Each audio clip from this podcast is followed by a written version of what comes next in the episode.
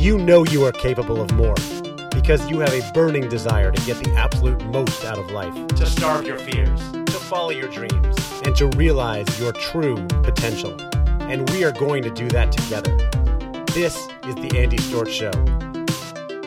Let's go. What is up, everybody? Welcome back to the Andy Storch Show. I am your host, Andy Storch, and this is a show where we can come together to starve our fears, to follow our dreams, and to fulfill our true potential. This is a show for people who want to get the absolute most out of life, to live life intentionally and leave nothing behind with no regrets. And I am right there with you, my friends, learning and growing every day trying to get better and figure out how to get the absolute most out of life. Today, I have a guest for you that is going to give you some things to think about and definitely help us on that journey. Today, my guest is Michael O'Brien. And the interesting thing about Michael is he said his last bad day was on July 11th, 2001. And that was the day he was struck head on by a speeding SUV while out on a bike ride in New Mexico. He tells that story in this interview, and it is chilling to hear what he went through and inspiring to hear how he overcame that challenge. We talk in this interview about that bad day and that story and what Michael has been doing since then, how he became more intentional with his life. We talk about the importance of gratitude and mindset and how you can live your best life possible using mindset shifts, courage, resilience, and gratitude. So if you're looking for ways to improve your mindset and take your life to the next level, this is it. Here we go. Hey, Michael, welcome to the Andy Storch Show. Andy, thanks for having me. It's awesome to be on. A huge fan. So I, I can't wait to get into it with you. Thank you so much. I love all the stuff that you've been doing, and you have such an interesting story and background and message um, that I know will be beneficial for our listeners. And uh, originally, I was going to think about this as an interview, but as you said before we started uh, recording, we're just two dudes talking about making the world a better place. Absolutely, that's what we're doing. It's what it's cool. all about. I love yeah. it. Love it. Uh, well, before we get to the the nitty gritty of uh, how to make the world a better place, and there are many ways we can go with that. Um, but I know you're you're helping a lot of people in that area. Um, tell me a little bit about your your background and how you got to where you are today. Well, I grew up in the beautiful a beautiful part of Rochester, New York, upstate New York, and then I found my way down to Virginia for school, and then up to Washington D.C., and that's where I met my wife. That's where I started the early part of my career, and then from there we moved up to New Jersey, a place that we never thought we'd go because like who goes to new jersey? Like it's a right. place that it's a place that you want to leave not go right. to. But that's where the job was and i'd say the early part of my life was a lot of just doing what i thought society wanted me to do right? I thought i was playing by society's rule go to college get a degree find a gig marry a girl have kids climb the corporate ladder. And i was playing that game fairly well you know, I was doing just that. But I wasn't necessarily all that mindful or aware of how I was living my life. I didn't necessarily nowadays we talk about purpose right all the time like what's your purpose? Like i had no idea what my purpose was back then. My purpose was to to play the game that society wanted me to play. Have fun and go to work. Yeah absolutely. And then i realized well work's work. And i sort of got caught into a bit of a trap of believing i had to play superman at work because mm I was a leader at work. I thought I had to have all the answers. And I was playing Superman at home because I was the provider. I was the guy. I was the dad. And I was doing a pretty poor job in terms of stress management. I was pouring a lot of stress inside and trying to have an outward facing appearance like, hey, we're all good. Like everything's fine.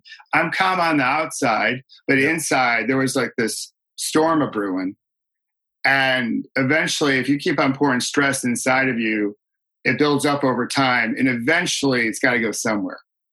And for me, it went somewhere. Where did it go? Well, it went um, went into my core until you know sort of the nitty gritty, like my last bad day, that cycling accident. So I was out in New Mexico for a classic corporate meeting many of your listeners would probably have been to one of these in the past. You go out on Monday, you fly back on Friday, and in between, they try to torture you with PowerPoint. So, uh, so that was like it's the death by PowerPoint New yep. Mexico edition, right? Yep. So yeah, uh, we went out there for a big like offsite team building, and I decided to bring my bicycle out because I've been an avid cyclist really since I was about ten years old, and I thought, wow, this is gonna be really awesome. I'll go out in New Mexico. I've never been across the state off the list I've ridden my bike in. Yeah. And on July 11th, 2001, which now I call my last bad day, I was on my little loop. I had a, a two mile loop out the back of the hotel, up the main drag. And on the fourth lap, I came around a bend and a Ford Explorer was fully like 100% Andy in my lane, heading right at me. Mm. And I was like, oh my God. I said some other things yeah. too. and it was, it was just so surreal. Like I couldn't move fast enough. I was like, certainly yeah. it's going to move. Certainly it's going to move. And then it yeah. didn't move. And I didn't move out of the way fast enough. And I remember the sound of me hitting his grill into the windshield. I went, smashed a hole through that, the screech of his brakes, and then the thud I made as I came to the asphalt below. Like I oh. remember that today as vividly as like it would happen like yesterday. Oh man. And of course, you would imagine, your listeners would imagine, like I got knocked unconscious then. And then the EMTs finally arrived. There were actually EMTs at the hotel. So I was very fortunate for that. And when I regained my consciousness, I asked them the question that only another cyclist can really appreciate. I was like, How's my bike? right. So it was my really weak attempt to use a little humor to cut the tension because yeah. in that moment, I was like, Oh, things ain't good. Like right. I could tell. Like the mts were awesome. They saved my life.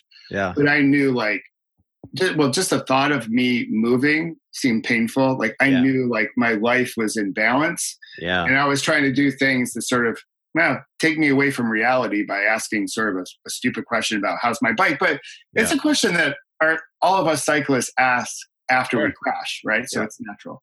Yeah, you spend a lot of money on that bike. You spend a lot of time on it. It's your baby and uh, you know you care about yourself but you care about the bike too so you want to know how, how did they respond to that i think they well they looked at me like maybe we should check him for a, for a traumatic brain injury they're yeah. like your uh, bike's fine sir and back then i didn't have any id on me right so okay. I, there was no road id back then and i was trying to let them know like who i was and why i was in new mexico and i was yeah i thought i was being really clear but i, I wasn't like hmm. I, I, got the phone numbers wrong. I was getting stuff wrong because clearly I'd been like just trashed by the SUV. Uh, but I, I just remember them going back to work, and then the work I was doing was trying to will myself not to fall asleep because I hmm. thought if I fell asleep, I might lose all control. So I, yeah. I was there like Michael don't fall asleep, stay awake, don't fall asleep, stay awake. Because yeah. I really did. I had this ridiculous notion that if I stayed awake, I could manage the situation. Yeah, you'd be fine. I'd be fine. And that's how I was living my life. You know, in, in retrospect, I was trying to control things at work, trying to control things at home. And when you try to control and resist or restrict things, you don't get a really good byproduct out of that. It's not a long term strategy. And yeah, as ridiculous as it sounds, I was trying to like stay awake so I can control things. Yeah. Now, did you have kids at that time too? Yeah, my two daughters were really young. Uh, Elle was three and a half, and Grady, my youngest daughter, was seven months. So they called my wife and they were like, hey, you know, Michael's been in an accident. We think he's broken both legs. He should really come out. And mm. she's like, and I write about this in the book. She's like, he's been in other crashes before because I was right. racing my bike and you know, I got two young kids back here. I'm right. like trying to run a house. Send him back here. I'm sure he's fine. Yeah, like put some gauze on it, like an ace bandage, and send him back home. Right. Yeah. And so the first call, she was like, I ain't coming out. Like, I'm too busy. The second call came from a different person at my company. She's like, listen, I'm like, things are hectic here, right? Yeah. Then the third call came from like the highest of high people at my yeah. company. And they're like, you should really come out. And that phone call, she took a little notice. She was like, oh, and then she asked this like ever important question. Well, how long should I pack for? Right. So if I have to pack a bag, how like what should I pack? Yeah. Am I coming out for a day or am I coming out for more than a day? And they were like, well, you should come out for probably at least a week.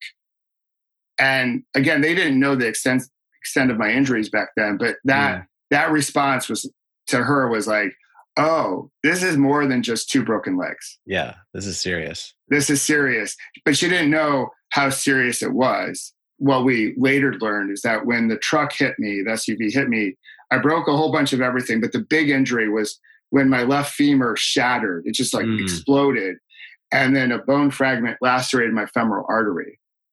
So in essence, I was bleeding out in the middle of the desert. The doctors yeah. told my wife after the first surgery, by the time she got out there to Albuquerque, had I been 10 years older or not in shape, I certainly would have died before I even got to the hospital. Wow. And then the first surgery is over, 12 hours ish, 34 units of blood product.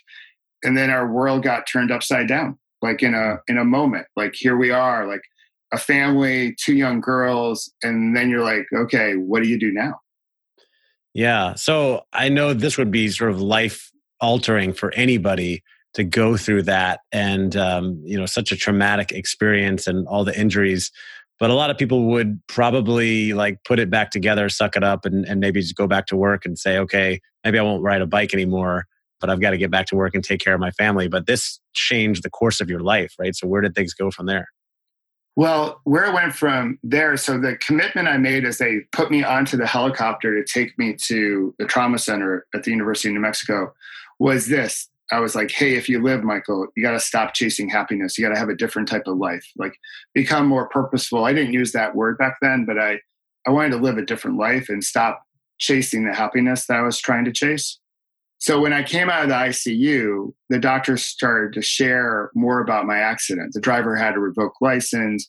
They started telling me about a lifetime of dependencies, limitations, all the things that I wouldn't be able to do anymore, including riding, which was a big part of my life because I had part of my identity was wrapped up in, hey, I'm an athlete. Like I'm a healthy guy, right? I was 33 at the time.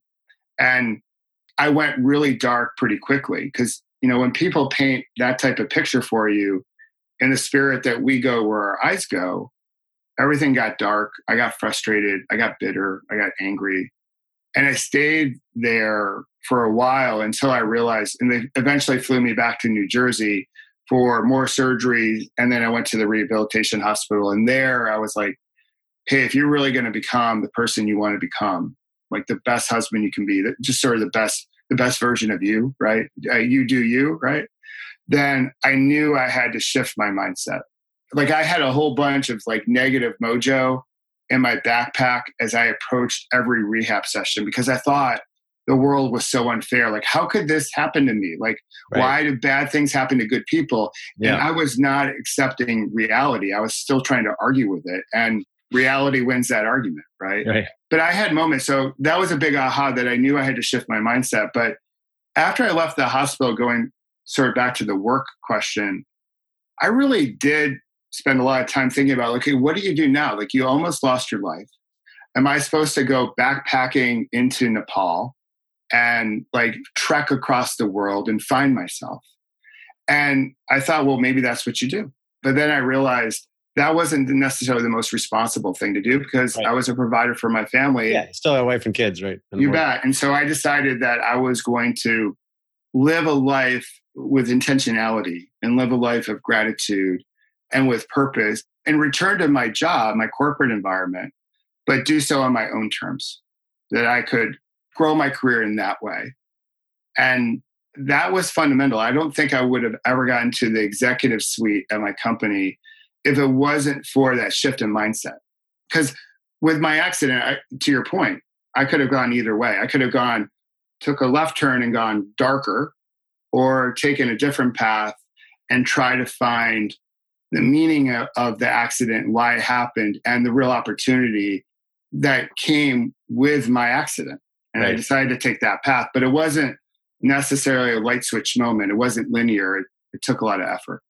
Yeah, I mean it's uh this is a bit simplistic, but it's making that shift from life happens to you to life happens for you, right? Like this happened to me and now I'm defined by this and I'm going to be on crutches or a wheelchair and I'm not going to ever ride a bike again and I'm going to limp around work and take sympathy from people or this is part of my journey and I'm going to leverage this and I'm going to live life intentionally and go back and build my career and get back on a bike, which I'm assuming you did because you told me you have a room full of bike stuff now.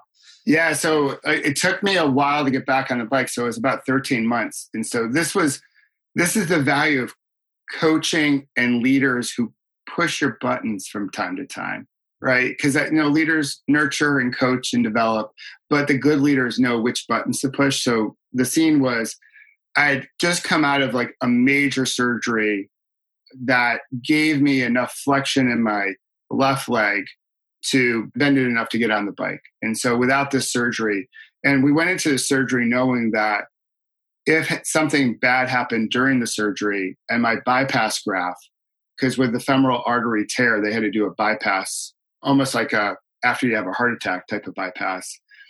If something happened to that bypass graft, they would have had to amputate my leg above the knee. And so we went into that surgery with a lot of risk. So we came out of it in flying colors. My surgeon did an awesome job. So I was rehabbing. And so there was like a portal of opportunity. Like I could eventually get back on the bike. And so I was doing sort of the comfort zone stuff of going to rehab and trying to work out and get better and work on my flexion. And my physical therapist saw a moment where she was like, I'm going to push his buttons. And she said one Friday, she goes, You can't come back to therapy until you try to get back on your bike. And I was like, No, yeah, no, you can't do this, Laura. I like mm. I'm the patient. I have health care. Like I'm paying. Like the customer is right. always right. And the thing is, I was nervous, although I, I wanted to get back on the bike because it was a sense of normalcy. I was scared to get back on the bike. Of course. But here's the thing I wasn't scared by what a lot of people would think I'd be scared about, like getting hit by another car. Yeah. I was scared. It's almost like that the feeling you feel if you're trying to lose weight and you're mm. about to step on the scale mm. and you know you need to step on the scale, but you're scared to step on the scale because you know the scale ain't going to lie to you. The mm-hmm. scale is going to give you reality. Like you can argue with yourself after the shower, like, yeah, I'm looking good, right? Yeah. Like, and the jeans fit a little bit better, right? Yeah. But once you get on the scale, it's like, now you've only lost two pounds. And for me, getting back on the bike was almost like getting on the scale because I knew I knew I had made a lot of progress, but I knew I had so much more progress to make. And I didn't want to face that reality. That's what I was most scared about. Like this journey towards getting back to or getting to who I could become was going to be so much longer than maybe I was telling myself. Mm. Uh, and change takes a while, right? And so uh, she, she pressed my buttons. I drove home from therapy. I was all mad. I was a little petulant. I went to my wife. I was like, "Can you believe what she said? She just da, da, da, yeah." And she was like, "Well, when are we going to get back on the bike?" So she knew me pretty, pretty well. The next day, we drove to the, an industrial park. It was my first moment to get back on the bike. My balance was off because my left leg, as a result of this accident, is now shorter than my right. Mm. But I was doing some laps around this industrial park, and I decided to go back out onto the road, a road that I'd ridden a million times and I turned onto the road and I'm like 50 feet into the ride, Andy, and I could feel something coming up behind me. And I looked behind my left shoulder, and wouldn't you know it, it was a white SUV. Mm. The same color, the bigger version of the Ford Explorer, so the Ford Ex- Exhibition. Expedition, yeah. And it was coming, it was going super fast. And I was like, oh my God, universe, like, is this a test or what? Like, yeah. So I held onto the handlebars. I held my breath. I, I think I closed my eyes and, and it passed me. And I opened my eyes. I think I did that first and sort of eased up on the handlebars. And in that moment, I realized, okay, I can do this. Like I mm. got past that first big truck passing me. And I wouldn't have done it that weekend unless my physical therapist really pushed my buttons. So mm. I have a lot of gratitude for towards her with for her uh, because of that. But yeah, that was the first ride back. And then from there, I just tried to make every ride a little bit better, a little bit further, maybe a little bit faster. Mm. And eventually, with that type of mentality, pedal stroke by pedal stroke, I eventually got back into bike racing, which is one of mm. my passions. Oh, that's fantastic, and um, such a huge accomplishment to to overcome that and, and to get back into that.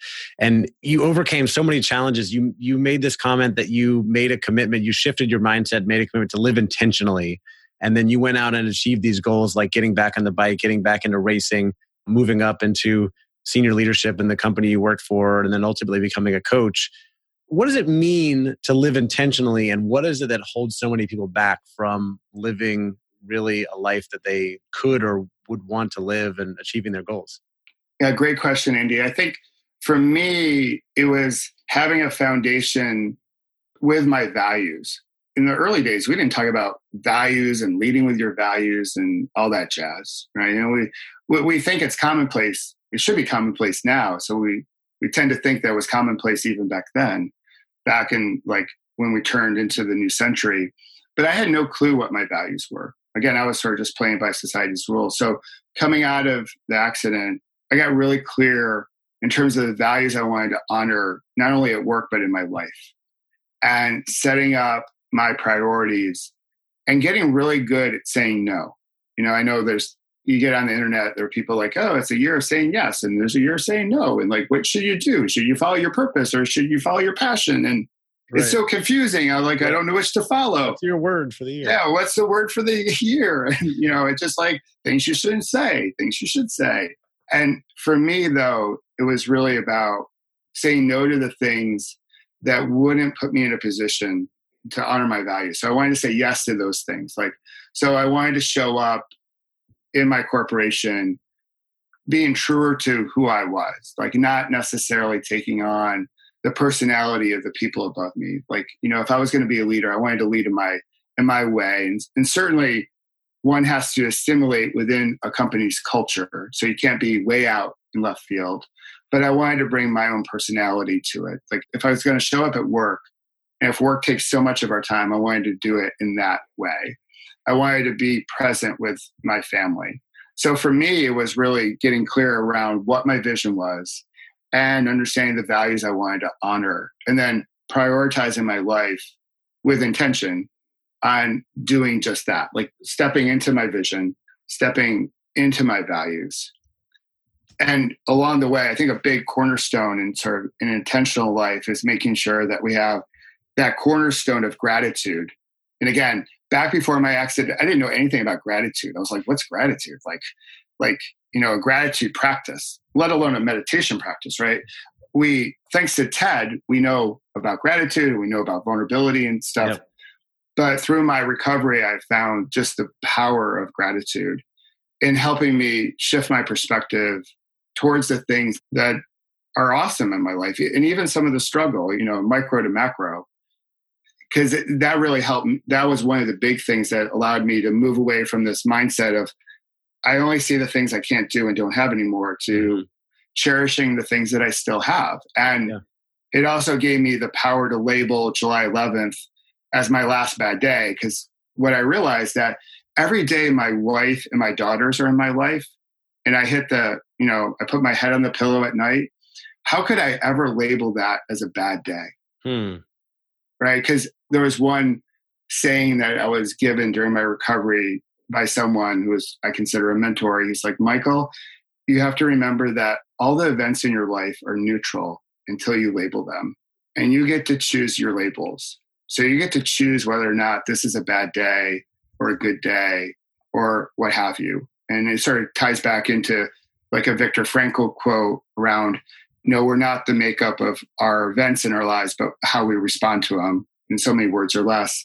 So that notion that all the events in our lives are neutral until we label them was really powerful and and tied into or married up with gratitude gave me a chance to sort of see life different which that doesn't mean that my whole life is rainbows skittles and unicorns like i still have moments of sadness and frustration and and all that but at the end of the day i know that i have a lot of things to be grateful for and that's allowed me to label that day as my last bad one yeah, I love that mindset and that idea of gratitude and, and labeling the days and being neutral until you give them a label. I, have gotten in the habit, uh, and by the way, I, am married and have two kids, and I have very much uh, so much to be grateful for as well. And I start every day with gratitude.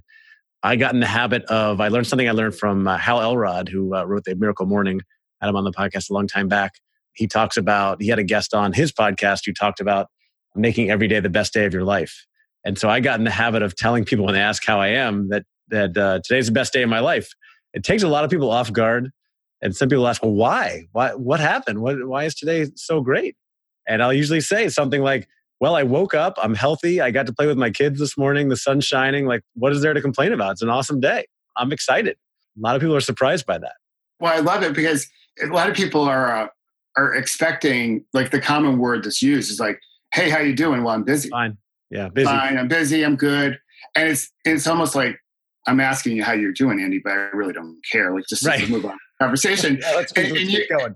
And you stop them in your tracks with like, right. yeah, "Greatest day of my life," and they're like, "Wow, I have to respond to that." And now you're having a conversation about mindset and gratitude. Oh, I love that response. It's pretty cool. Yeah. So, talk to me a little bit more about the importance of gratitude and how do you make that shift, especially when you feel like there are bad things going on in your life. For instance, you get hit by an SUV and you're in the hospital for for days or weeks or even smaller things that people complain about. How do you make that shift? Why is gratitude so important and how do we prioritize that in our lives and even in business? Well, I, I, think we can prioritize it by creating the space for it. So you just mentioned that you do it in the morning. I mm-hmm. happen to do it in the evening. And I don't think it takes all that much time. I'm not sure how long your practice is, but for me, I usually do my gratitude practice as I'm brushing my snags, as we call it in our household, our teeth. So as I'm brushing my teeth, I really think through the day, what made it special, again, micro to macro, and even the struggle, and why why I'm grateful for it. Usually comes down to tying back into the values I want to honor. It doesn't take a lot of time. And I think a lot of people are like, ah, I'm too busy for that. I'm too busy for that. So is to start with it. And over time, I think it, it builds momentum. Yesterday, I was at a, a coffee shop and I was speaking with AJ Jacobs, and he wrote this book that came out last year called Thanks a Thousand. And what he did is he it was a gratitude journey thanking everyone who was responsible for his cup of coffee. And along the way he thanked a thousand people who were responsible for his cup of joe in the morning. So from the barista to the people who made the cup to the truck drivers to the people who grew the coffee beans. So we were talking because he signed a whole bunch of his books. He autographed a whole bunch of books for the members of my leadership academy because we we feature a book each month. Okay. And so as we are talking about this, and, and there was a little bit of a production because he's signing all these books. He signed like over 40 books. So the woman next to us was sort of eavesdropping into our conversation. Mm-hmm. And she's like, I just have to say, like, you guys have been talking about gratitude.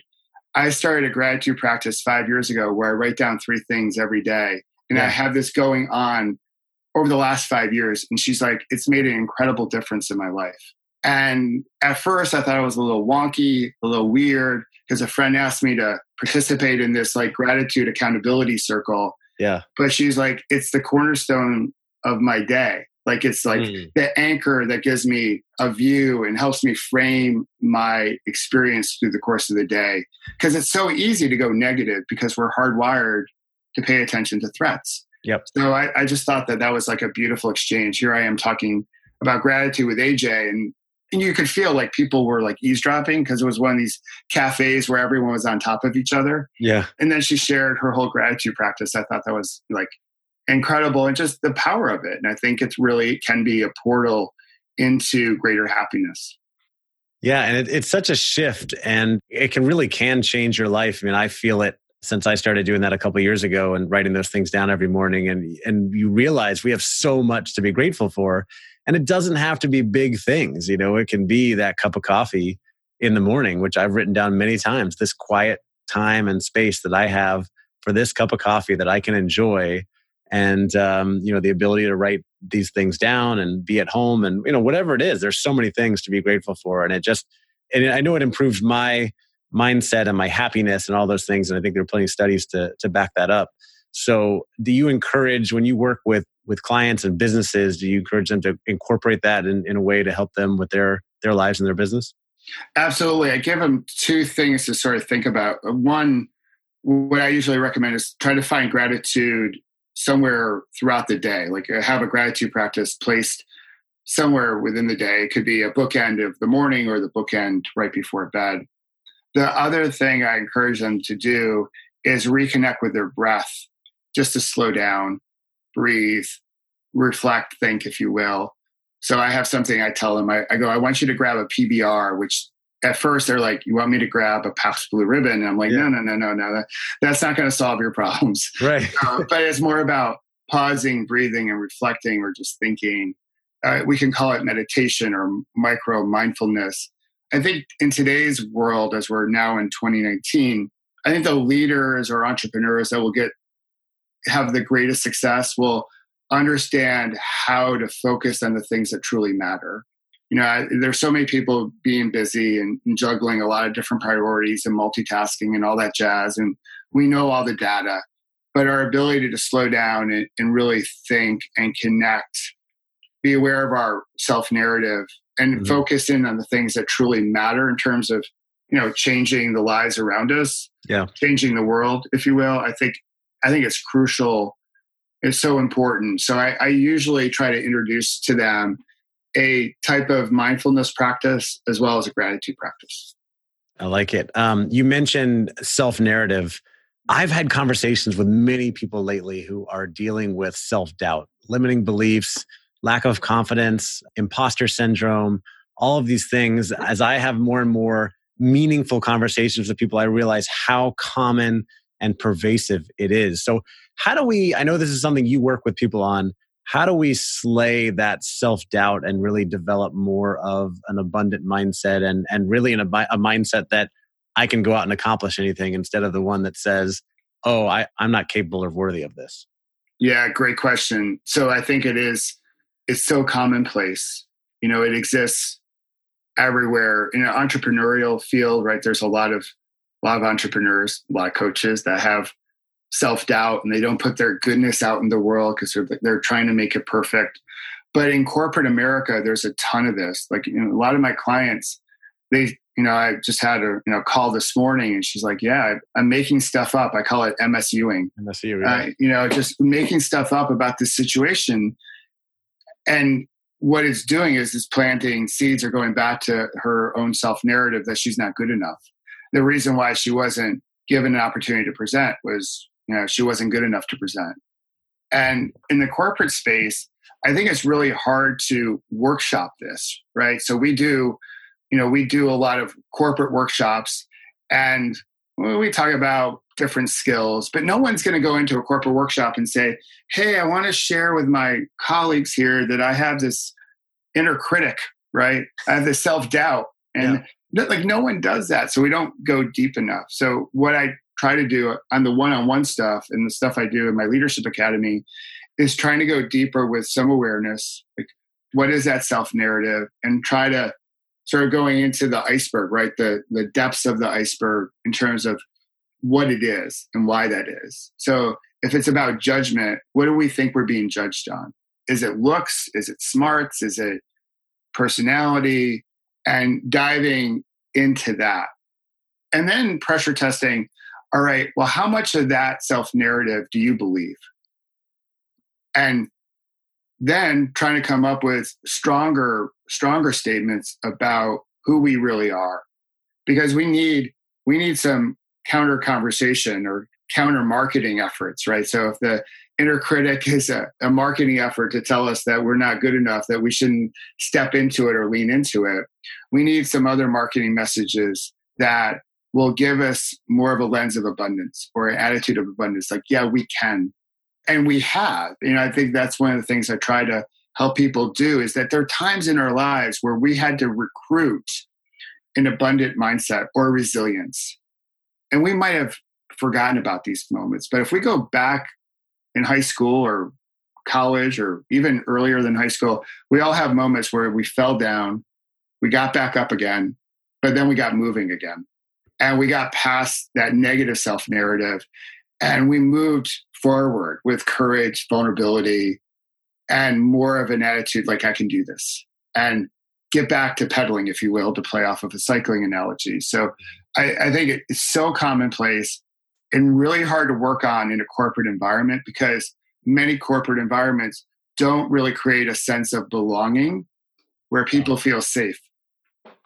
Yeah, that psychological safety. And I know some progressive leaders in, in big companies. I, I work primarily with uh, big companies doing leadership development, talent development type work. And I know some progressive leaders who are providing that. And actually, just interviewed someone from my other podcast who talks about fear with leaders at this company, which uh, I just think is so progressive and new, and I, I love it. And I, I like what you said about you know getting to the core of self doubt and really the fact that a lot of it comes down to fear of judgment.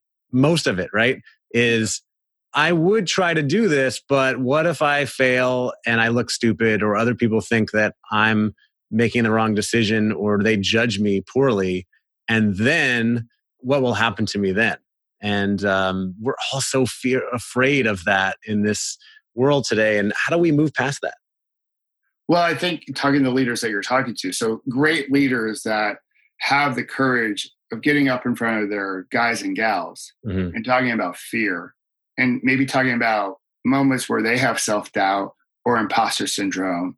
Because I think you're you're spot on, Andy. Like it's it's the whole judgment, and then that narrative just gains momentum. Like, oh, they're going to judge me. They're going to judge me that I'm not smart. Mm-hmm. If I'm not smart, my job is at risk. If my job is at risk, my role as provider to the family is at risk.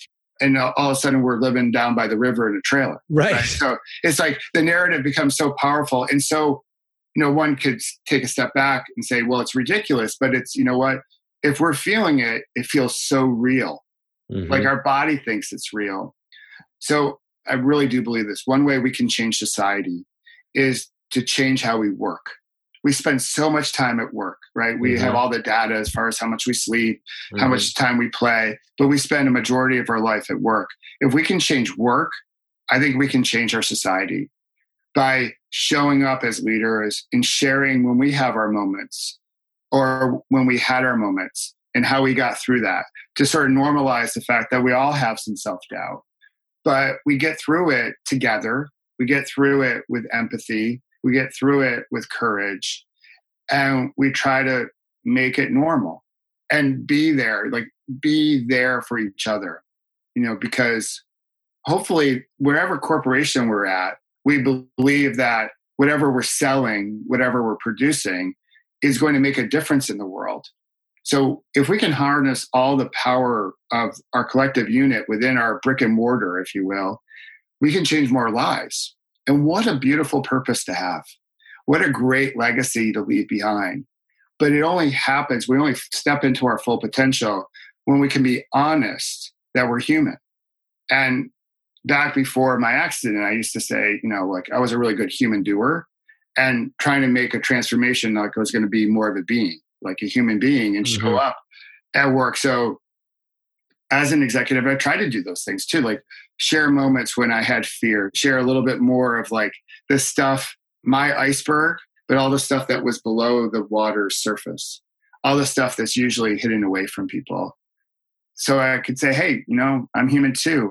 When I get up in front of you guys, sometimes I get really nervous because I think you're going to maybe not like what I have to say because I might be pushing your buttons or what have you. I think as you do more of your work, Andy, with the leaders out there, yeah. I think slowly but surely we can change how work is done.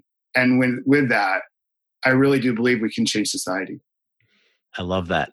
Last question for you, Michael. This podcast is all about starving our fears and following our dreams and really achieving our true potential because so many people are just not doing what they could potentially be doing. What's one more piece of advice you would give to people that are trying to get the absolute most out of life and really fulfill their true potential? Well, so as a cyclist, I have a lot of cycling metaphors. So my company is Peloton Coaching. So a Peloton, for those that don't know, is a group of cyclists in a bike race. So think the Tour de France. So we can have a personal board of directors or we can have a Peloton. So I use Peloton. And I think it's getting really smart about who you have in your Peloton or who you have in your personal board of directors and making sure that group is diverse people who can comfort you, people who can push you, people who can be there in a crisis, people who can challenge you, and have that diversity at work and in life. And, and be surrounded by people that really want to help you get to that next level, help you slay that self narrative that's not feeding you or fueling you yeah. Because you know this, like life is not a solo project. It's not a solo bike ride either. No. So we need the right people around us. So being really intentional about who's in our lives, who do we allow into our lives, and their energy to make sure that it can bring out the best in us. And then in return, hey, we pass we pass the energy forward, right? Like a great little ripple effect. So I'd say get really smart about who you're hanging with and who you're riding with. Yeah, it's so smart. It's advice I hear more and more, and I try to pay attention to. And of course, you know, Jim Rohn famously said that you are the average of the five people you spend the most time with. And Tony Robbins talks about people rising to the level of the peers that they surround themselves with. And, you know, we hear that sometimes, but how much attention do you pay to the people you're surrounding yourself with? Do you have people that can help support you in different areas of your life and are challenging you and raising you up? Because we need those friends and coaches and leaders like you had that physical therapist way back who challenged you to address your fear and get back on that bike and uh, i know you're grateful that she did and i'm grateful that i have some of those people in my life and i'm grateful that i have you on the podcast today to, to share some of your wisdom with us so for anybody listening that wants to get in touch with you michael and find out more about what you're doing uh, where should they go to do that so they should go to michaelobrienshift.com that's my website and there they can you know, they can get a copy of Shift, my book, the story about my last bad day, or sign up for my blog, uh, which is called the Shift Tip. So, but that's the best place to start. Go to michaelobrienshift.com.